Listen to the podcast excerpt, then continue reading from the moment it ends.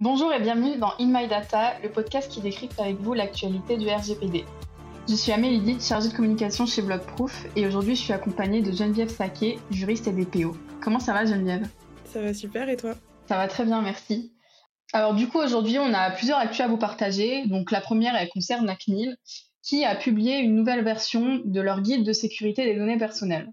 Alors du coup, c'est un guide qui, à travers 17 fiches, va rappeler les précautions élémentaires euh, qui doivent être mises en place pour renforcer la protection des données. Et ce guide s'adresse bien sûr à l'ensemble des professionnels qui sont amenés à utiliser des données personnelles.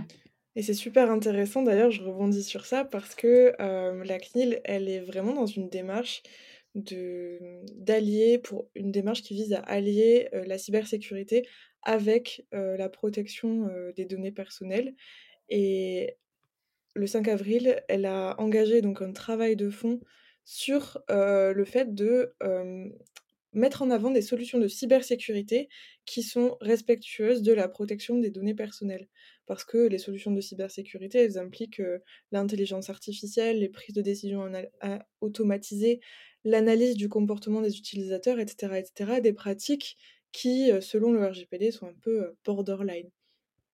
Et donc, ce travail va viser à la fois à favoriser des technologies protectrices de la vie privée et aussi d'accompagner la conformité des utilisateurs de solutions, évidemment. Et donc, voilà, pour ceux que ça intéresse, la CNIL va prochainement lancer une consultation sectorielle sur la cybersécurité et le RGPD.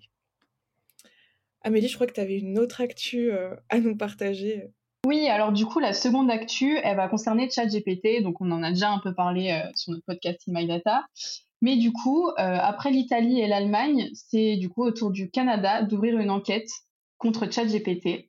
Alors, euh, le commissariat à la protection de la vie privée du Canada vient d'annoncer la mise en place d'une enquête à la suite d'une plainte, selon laquelle des renseignements personnels ont été recueillis, utilisés et communiqués sans leur consentement. Et on rappelle, ChatGPT avait aussi été la victime d'une fuite d'informations bancaires il y a un peu plus d'une semaine. Alors, on n'a pas d'amendement pour le moment, mais bien sûr, on vous tient au courant de la suite euh, sur notre podcast In Data. Ouais, et d'ailleurs, euh, ChatGPT est vraiment pointé du doigt de tous les côtés puisque la CNIL a enregistré ses premières plaintes contre ChatGPT, donc il y a au moins deux plaintes qui ont été, euh, qui ont été déposées.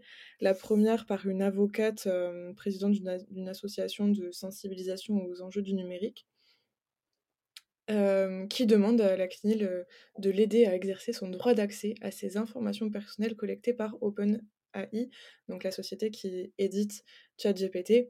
Elle a déjà essayé d'effectuer cette démarche auprès de la société, mais elle n'y est pas arrivée. Donc on a déjà un problème d'accès aux données personnelles.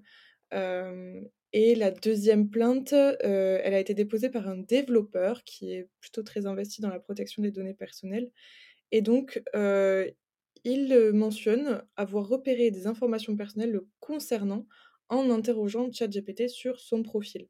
Et donc, ça contrevient à la, loyauté du traitement de données. On n'a pas, de, pas de consentement, on n'a pas vraiment une bonne base légale.